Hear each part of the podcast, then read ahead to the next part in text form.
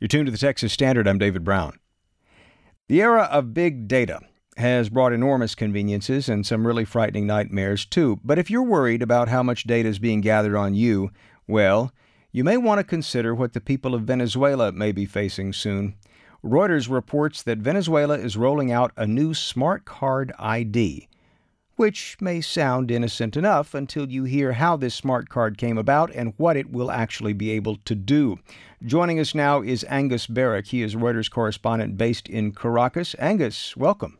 Hi, great to be here. Tell us a little bit about what this smart card ID is supposed to do and why Venezuela's uh, uh, distributing this to its citizens.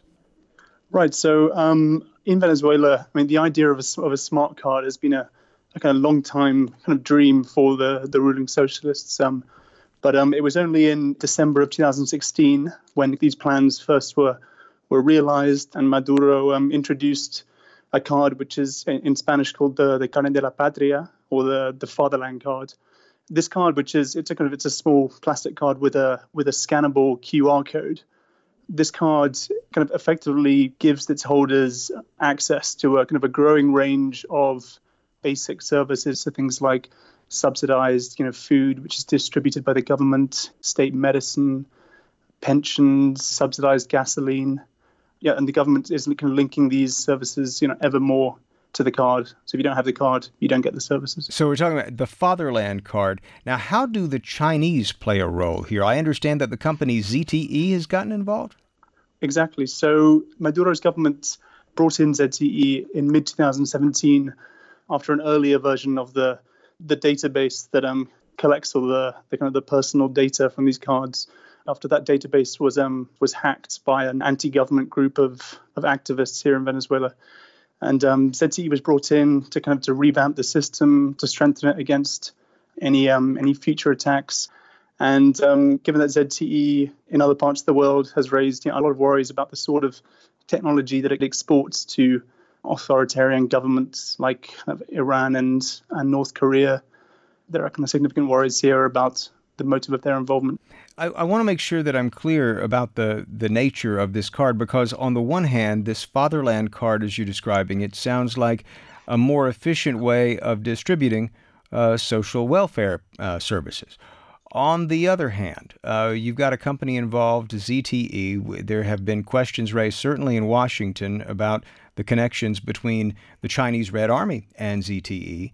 And uh, one wonders, what about the Maduro government? I mean, is this as innocuous as distribution of food and gasoline and that sort of thing? Or uh, might there be something else going on when it comes to the collection of data?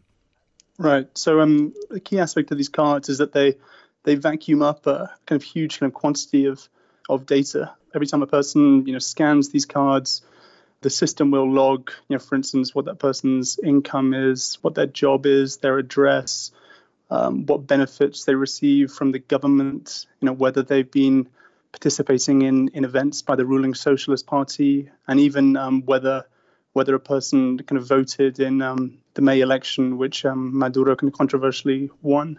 I mean, I found I found evidence that the government is is using this database to assess kind of particularly whether state employees, of which there are you know, millions and millions in Venezuela, whether they voted in May, basically as a as a way of assessing their their loyalty to to Maduro. Has anyone been specifically targeted, to your knowledge?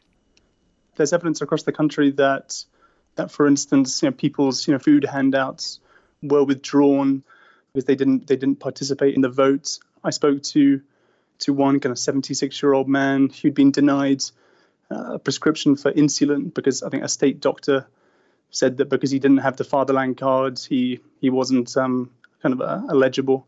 And that's kind of part of the strategy here. I mean, you know, the government wants people to have the cards. They want to be able to to kind of take in all this data. If you're not willing to surrender that data, then you don't get the services. Well, what about how Venezuelans themselves are reacting to this? I mean, do they realize the sort of information that's being collected on them and how it may or may not be used against them? What are you hearing? Many Venezuelans perhaps don't realize the kind of the full extent of the of the data which which they are surrendering. But I think at the same time, there are a lot of Venezuelans who who kind of irrespective of their political beliefs what's more important to them is being able to still get you know subsidized food or or their pensions or subsidized fuel. And um, I think, I mean, especially in September when the government kind of first announced that it was going to start linking the card to pensions and fuel, there were queues forming in the in the streets here in in Caracas, you know, going around the whole you know, whole blocks.